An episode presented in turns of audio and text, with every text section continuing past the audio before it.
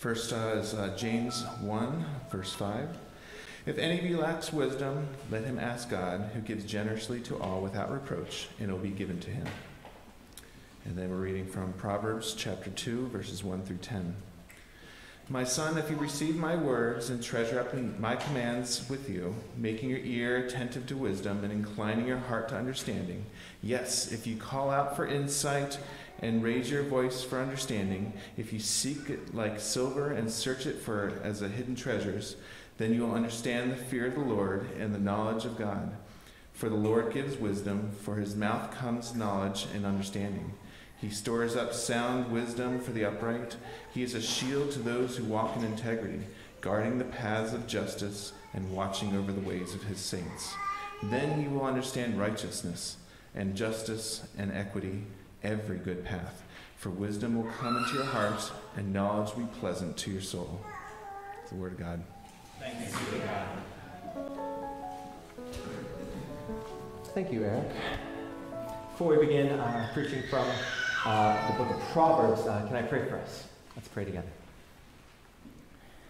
Father, guide us and lead us through your wisdom, found in the wisdom of Christ in our ever changing world. We pray that here we would resolve as a church to seek your wisdom, to look through the world through the ears and hearts of your Son, whose name we pray. Amen.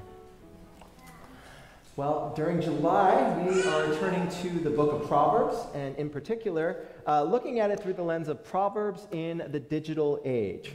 Uh, anyone who has read through the book of Proverbs will know that this book is a collection of sayings. And, you know, on the surface level, it will seem random.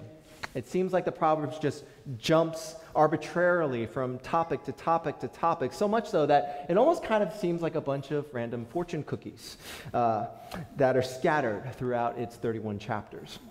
Uh, this is why many people find Proverbs to be a challenge to really comprehend and understand, let alone what any of this has to do with Jesus. And how does this affect our relationship with God? Uh, but for us as believers to gloss over the book of Proverbs would be a huge mistake. Uh, as we just read in chapter 2, there are God glorifying reasons why we should be motivated to take some time to think through the book of Proverbs, maybe more so than we have in the past. Uh, Proverbs prove to us that the words of God have real meaning for us in the here and the, in the now. It has real power in our lives. Uh, these words give us a pathway, a, a roadmap in understanding how we navigate our current life, our culture, our speech, our thoughts, our attitude and hearts and the behavior through this lens that we call wisdom. Uh, because if we don't think critically about God's wisdom working in our lives, it's inevitable that other competing wisdoms will try and take its place. And no more certain is this then the digital age that we are living in right now? Uh, let, me, let me just paint a picture of this, and I'll try and set the reason for why I believe we need the book of Proverbs more than ever. Uh, so, June 29th, uh, 2007, the proclaimed Jesus phone arrived into the market. Apple released the very first iPhone that was distributed to the world. And so, 16 years later. We're celebrating its anniversary uh, this past week. According to the data that we have available right now, we have roughly 7 billion smartphones in existence, or about 86% of the population of people on the earth. The average American spends five and a half hours on their mobile vi- devices each day. That number jumps to about seven and a half hours for the average American teenager, basically half of their waking hours online. If you were born after 2007, studies show that you will spend 44 years over the course of your life on your devices. According to the global tech care company Asurion, research shows that the average American checks their phones 96 times a day. That's once every 15 minutes in a 24 hour day. The average American touches their phone 2,817 times per day. Heavier users can reach over 5,000 touches. 40%, 47% of people self report, self report that they are addicted to their phones. According to Forbes magazine, in 2021, a world record 3.8 trillion hours were spent on mobile applications, with $170 billion spent alone on just mobile apps. And what this content is doing is creating competing wisdoms that face the Christian in every sphere of knowledge and, and relationship, with new content being created at a blistering rate. There are 464 million podcast listeners with over 5 million podcasts globally, 70 million podcast episodes in 150 languages. Over 700,000 new videos are being uploaded to YouTube every single day, with over a billion hours of video per day being consumed. Twitch, the game streaming platform, had over 1.5 trillion hours of streams alone in 2021. So, with all this consumption, one might assume that uh, it's all bad, but it, it's not actually all bad, as much as you might assume that this sermon is just going to be making you feel guilty. Uh, there are signs that much good has been accomplished, actually in the smartphone era. Uh, GoFundMe, a crowdfunding resource, raised $15 billion since its inception towards those in need. Uh, smartphones and devices have allowed for marginalized voices to enable to democratize injustices by giving them a voice to shed light on issues that would otherwise have gone unreported.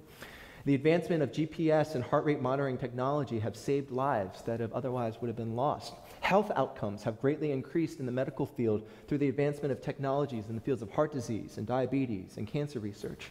Organ donations through drone delivery has been a lifesaver and a game changer. Agricultural technology is increasing in crop productivity, decreasing the use of water, fertilizer, and pesticides with greater efficiencies at lower prices. So, the real question that we need to ask ourselves now is how all of this is affecting us.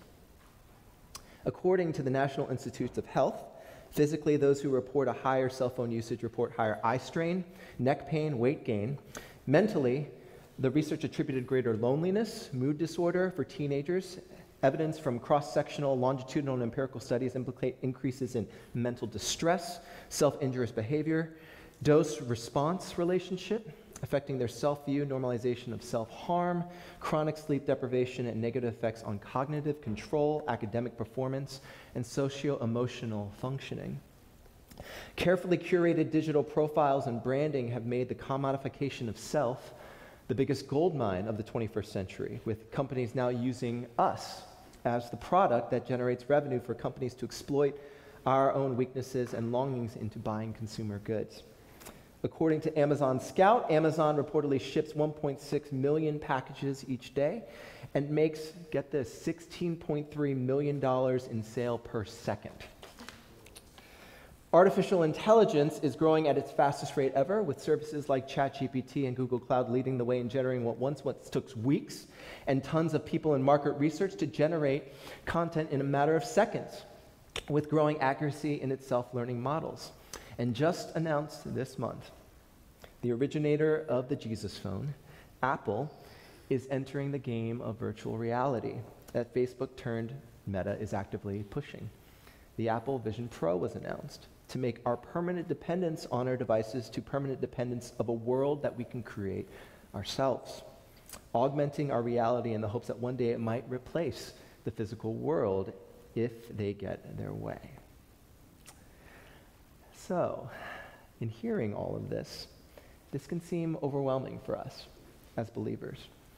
But to the reality for every generation of believers, not just those living in the 2000s, is that we are in need of a wisdom that transcends our current cultural moment, our technology, and lead us back to a sense of purpose. And so this is the beauty of the book of Proverbs. And so this month we'll be covering the wisdom from Proverbs in the areas and spheres of the digital age that has gripped us uh, social media, gossip, slander, uh, gender and sexuality. But, but today, I want to make the case for what true wisdom does. So I'll just state four things about wisdom and what true wisdom does for us here today. These are the four points that we'll talk about here. Uh, number one, uh, true wisdom leads us to Scripture. Number two, true wisdom leads us to the Lord. Number three, true wisdom leads us to transformation. And number four, true wisdom leads us to Christ. So let's just start with true wisdom leading us to Scripture. Uh, our first point here today. Uh, we begin uh, in Proverbs 2, which is really, in many ways, an echo of Proverbs 1. Uh, the thesis statement of the entire book of Proverbs. Uh, you see, the intention of Proverbs is not just a book of quips and parables or sort of you know, fortune cookie statements, but rather from, from the start, it's a book to dedicate, dedicated to unlocking the keys of life. All the sayings in the book of Proverbs are asking this broad based question of something is wise or something is unwise. And what is the center of wisdom that we discover in this book? Wisdom is not centered on the individual, but rather wisdom is centered on God. And that the listening and hearing and understanding of God's words, Scripture itself, causes us to find this key of life His commandments, His thoughts, His ways. In other words, these collections of sayings and proverbs are not just bound to the time and age of its three writers, Solomon, Agur, and Lemuel, but rather these principles and wisdom sayings are the steady teaching of God throughout the course of the Old Testament, of the New Testament, and today. God's wisdom transcends every generation and every single age of human history, including our current digital one.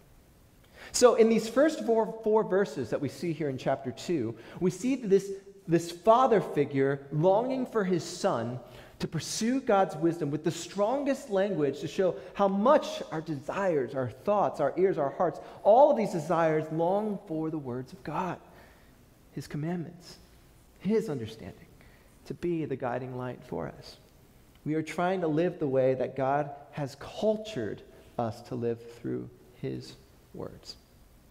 So, in this, we need to stop and remind ourselves of the essential doctrine of our understanding of Scripture, and that is this, this word that we attribute to Scripture called sufficiency. When we think of the, you know, sort of the, the character traits of the Word of God, if we had to describe God's Word, uh, we could use a lot of different words, you know, inerrant, infallible, authoritative, but, but we're reminded of the sufficiency of Scripture in Proverbs. It's a doctrine that fought against the idea that you needed some other worldly authority to help you to understand God's word. That you don't need a tradition or an outside culture or a magisterium to make Scripture know to you. You simply needed God's word itself. Scripture is sufficient. Scripture, in other words, is enough to know that all that God is guiding us through in life is enough.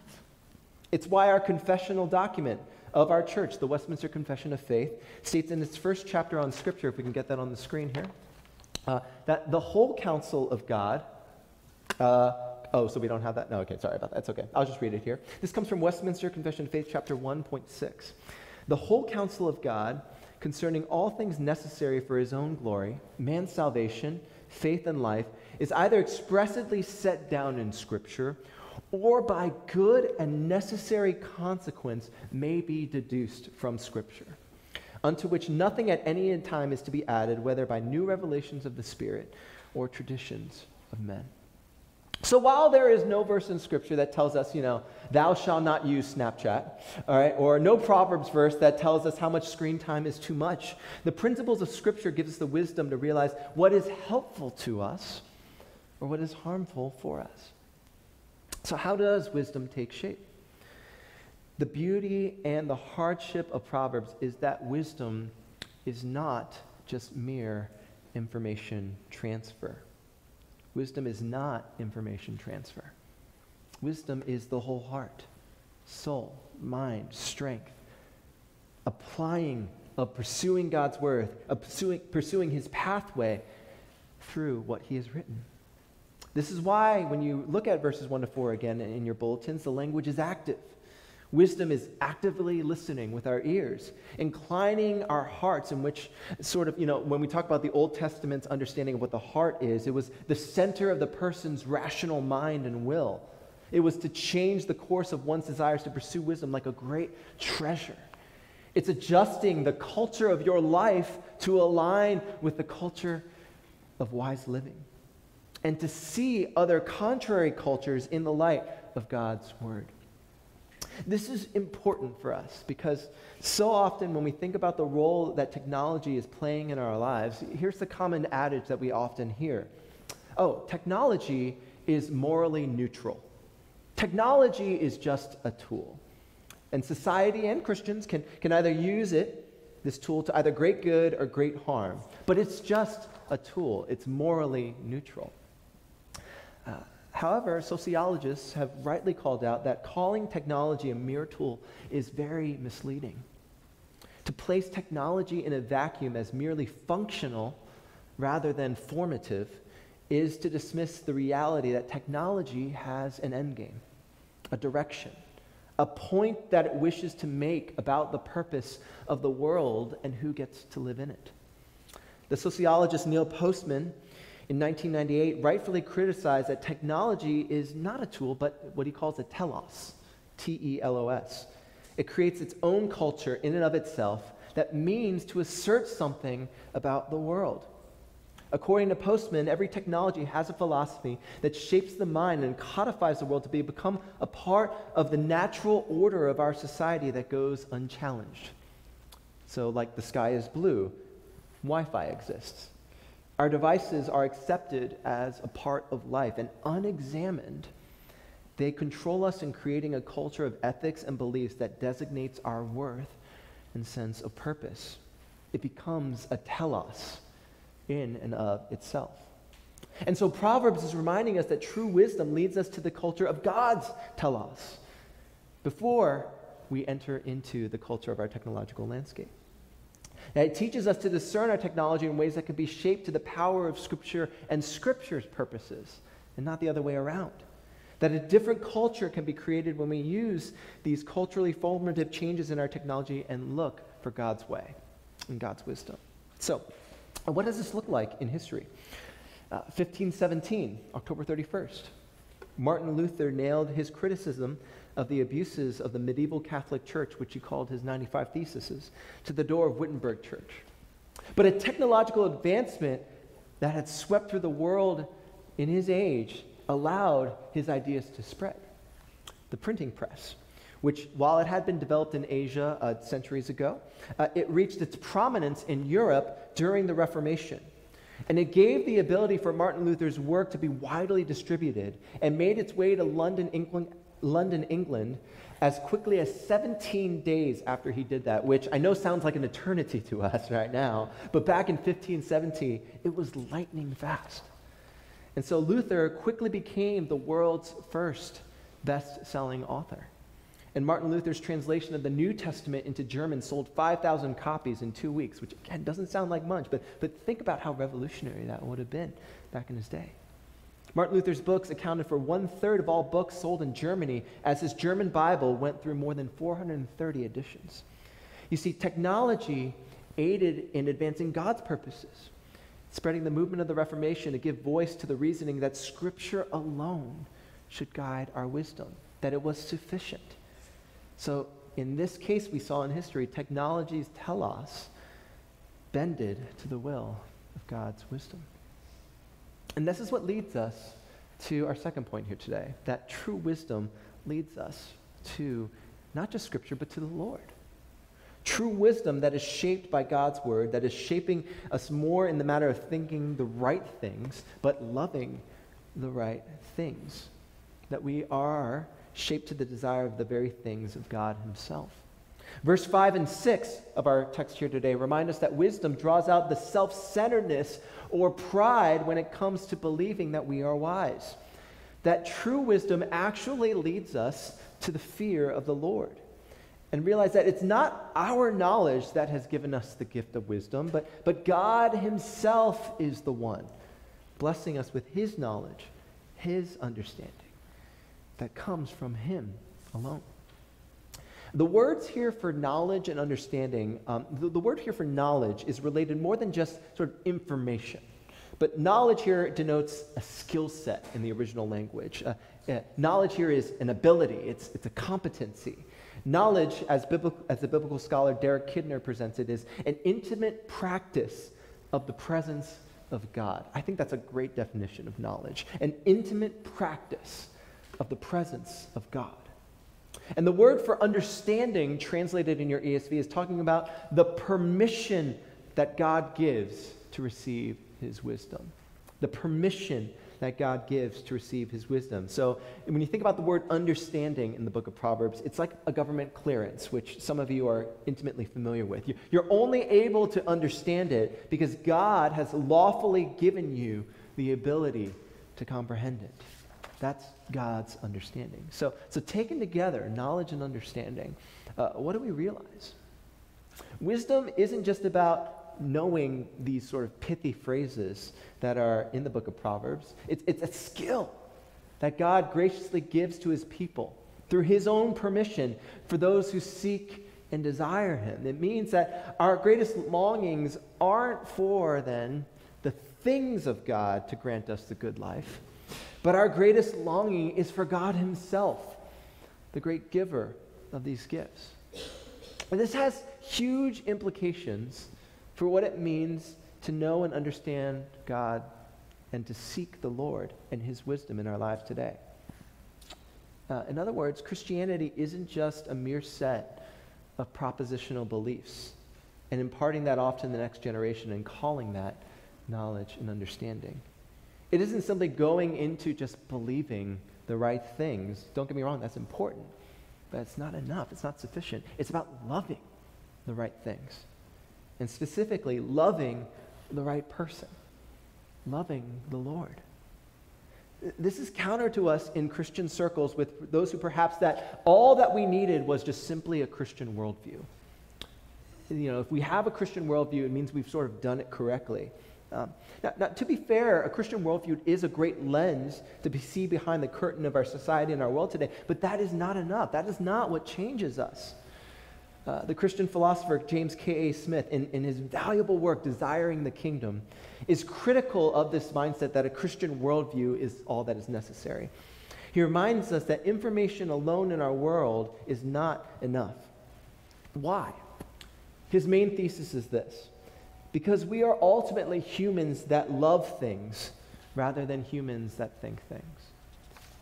Uh, he writes this in his book Being a disciple of Jesus is not primarily a matter of getting the right ideas and doctrine beliefs in your head in order to guarantee proper behavior. Rather, it's a matter of being the kind of person who loves rightly, who loves God and neighbor, and is oriented to the world by the primacy of that love. But you, we know this to be true in our own lives, don't we? Right? You ever wonder that even though we know the reality of smartphone addiction, the thinking of that truth doesn't shape us, does it? Why?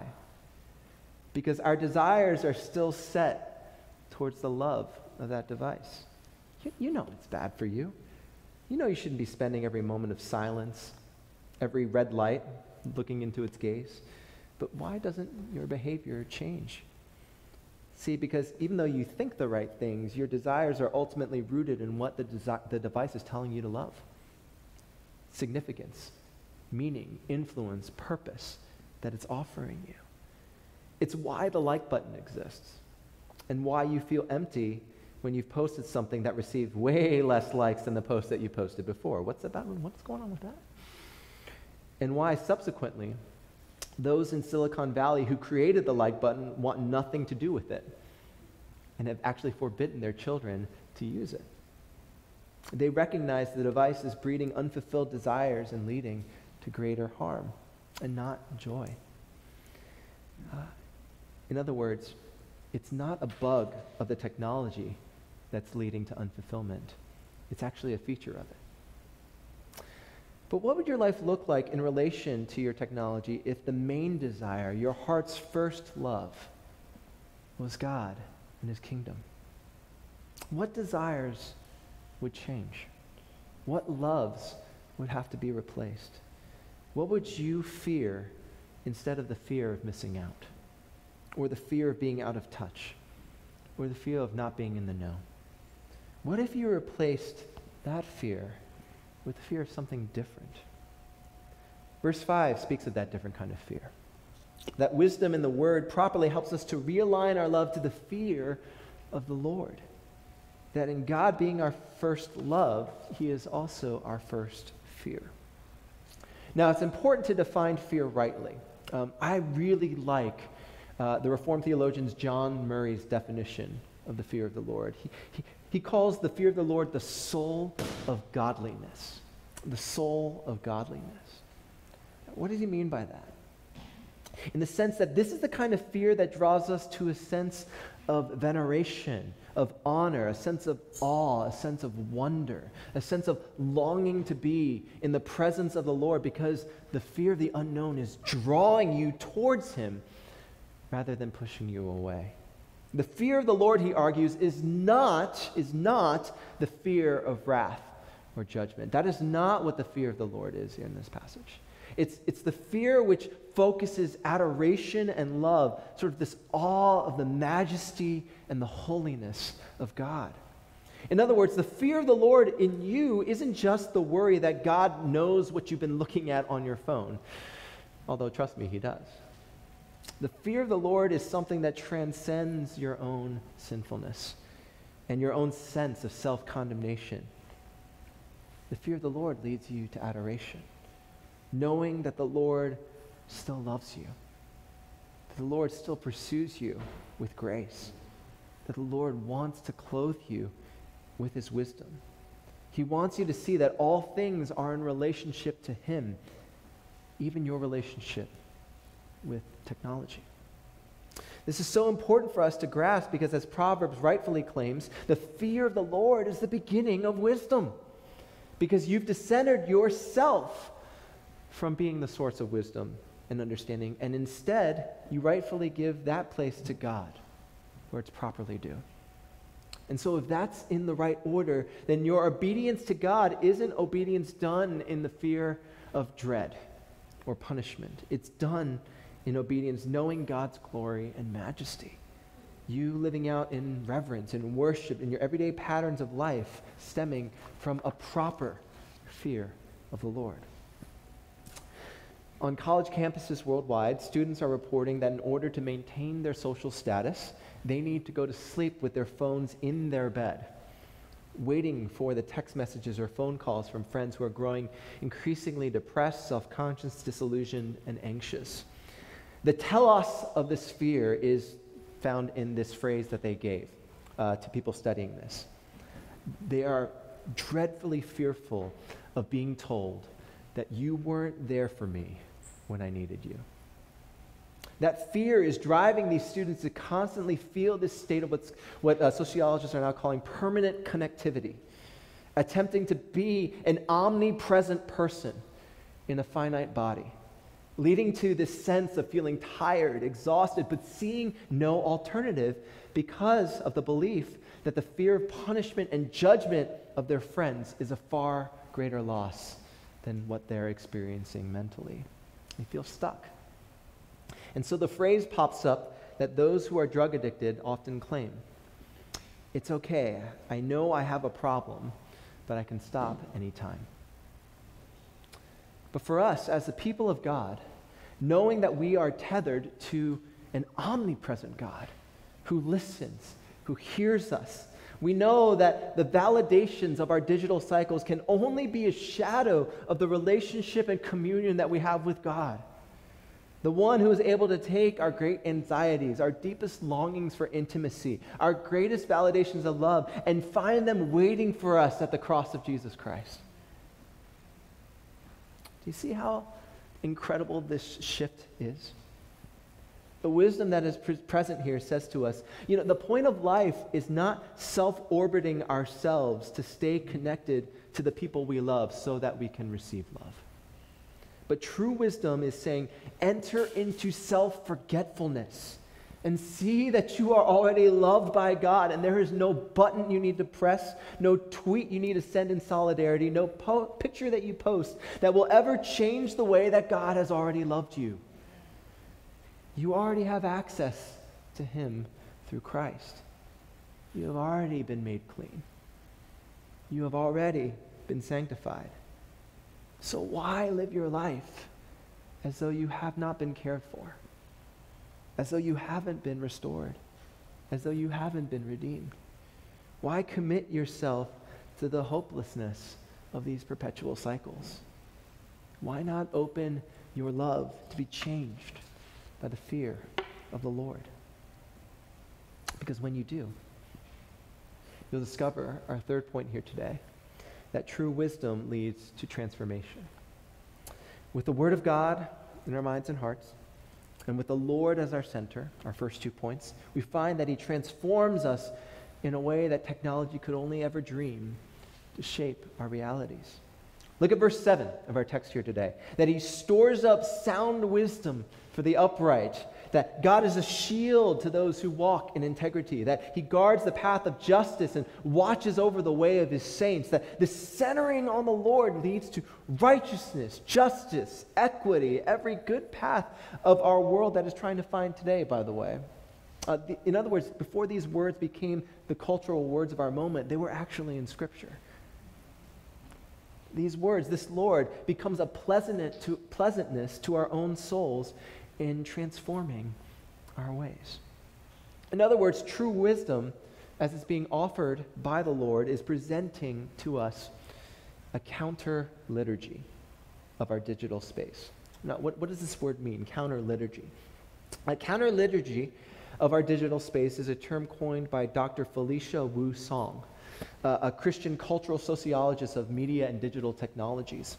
Uh, she rightfully argues in her book, uh, which is called Restless Devices. Um, just as an aside, if you're going to read one book on a topic this month, read Restless Devices. It's, it's the best book in the treatment of this topic. Um, he, she writes this about counter liturgies that our technologies are begging us to enter into a daily liturgy of action. So, a call to worship at the start of your morning to check your notification bar a prayer of dedication towards your next story feed, a, a sermon from your favorite podcast. This is kind of like the liturgy of a worship service. There is a way that your phones are transforming the liturgy of your heart and mind and forming your desires, shaping the loves of your mind and heart. And the consequences take you away from true wisdom, can take you away from the real presence of what is being offered before you. Dr. Wu Song shares the story of how counter liturgies can help us to reimagine what the human experience of being transformed and shaped by a personal God can look like. Uh, so she shares this story in her book about the Cantor Art Center in Stanford, uh, who, like uh, many art centers, have digital tours available of the art center on their phones. You know, it's easy to download for those who visit, for visitors who want explanations of the art pieces that are available. However, Cantor Art Center started noticing a problem by making that digital tour available, and you can guess what that is. Rather than looking at the artworks in question right in front of them, the visitors did the digital tour completely looking on their phones, barely looking at these masterpieces that were directly in front of them. So Cantor Art Center decided to run a counter liturgy. They instead handed out colored pencils and paper and invited a different kind of visitor experience than the digital tour. So rather one, one experience uh, and the digital tour sort of situated in uh, con- consumption, they offered a visitor experience, a counter liturgy of creation, communion with art rather than disregard. When a person turned the corner in the gallery to see people lying on the floor, pencils and papers, staring intently at the art in front of them and drawing how it made them feel, there lies a real different kind of connectivity other than the passive of listening on their devices. A different kind of connection came about, a more human one, one that echoed the Creator God of the universe, one echoed uh, us as creative beings. Dr. Wu Song argued that for the Christian to be transformed, it means running counter liturgies in our lives that run against the grain to the worship of our digital age. So, whereas our devices are calling us to hyper productivity that demands every hour to be spent in the production of, of work, the counter liturgy of the gospel is calling us to rest in the Lord and rest in the Lord of the Sabbath and look to Him as our shield to walk with integrity. Whereas the longing for connection leads us to feel dissonance between our online presence and our real selves, the counter liturgy of the gospel calls us to stay rooted in the streams of living water found in the Word, guarding our paths. Whereas justice is sought after in the digital realm through unforgiveness, outrage, and self righteousness, the counter liturgy of our confession of sin and our assurance of pardon is that we pursue justice with grace because of the grace given to us. And whereas the liturgy of our digital age tries to replace personhood with digital presence, the counter liturgy recognizes that the central part of our faith is that Jesus became a human being, became incarnational. The Word made flesh and dwelt among us that he dwelled with us in time and space and place. That nothing can replace the physical relationship of the body of Christ in the church and what it means to be in communion with one another. In other words, wisdom is not just something we do as individuals, but there is a collective spiritual formation that occurs when we gather together for worship. You know, the very fact that we're here together singing songs, praying, taking precious time away from the demands of our digital landscape is a revolution worth celebrating. A counter liturgy that centers the individual need and desire for the good instead of Christ and his church. Potlucks together, which we'll have afterwards, where we break bread and share our lives. Prayer, where we contemplate the need for God to speak into the depths of our sin. The taking of bread and wine and grape juice that remind us that He continues to transform us today and feed us spiritually. Dr. Song writes this in her book The church of all places should function as a plausibility structure that frees us of the demand of permanent connectivity. It ought to help our capacity to commune with God, to inhabit time and to be faithfully present to others and to places. As such, the church itself needs to wholly embrace the radical witness of being embodied and embedded with presence in a digitally saturated world.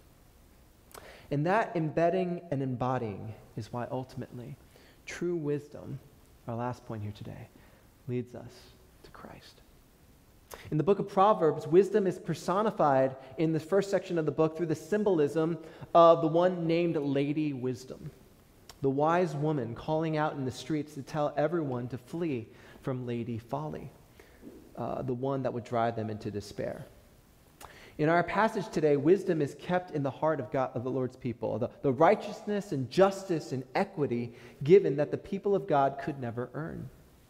The great treasure worth seeking and finding, the one who answers when we call out to wisdom's name, the words that we treasure and receive into our lives. You see, if you look at every single verse of our text here today, it points us not just to the symbolism of a personified wisdom, but the actual person of Christ, who is the fulfillment of all that Proverbs and the book of wisdom is pointing to.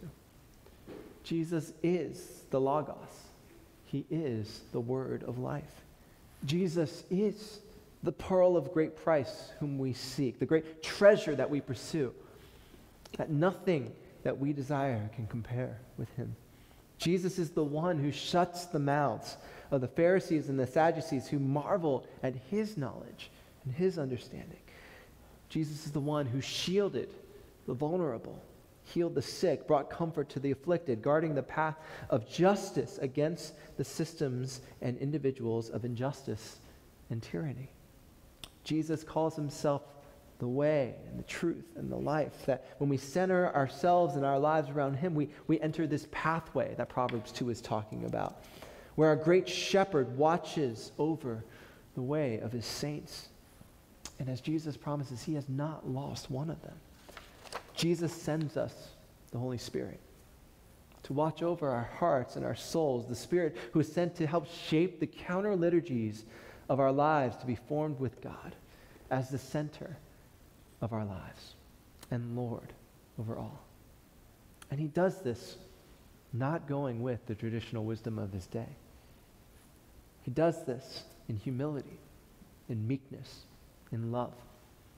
Not through the sword, but by sacrificing himself in the greatest counter liturgy in human history, dying in place of our sins and giving us the righteousness we can never earn. through the injustice, uh, the paradox of giving up his life so that we might be saved and justice might be accomplished.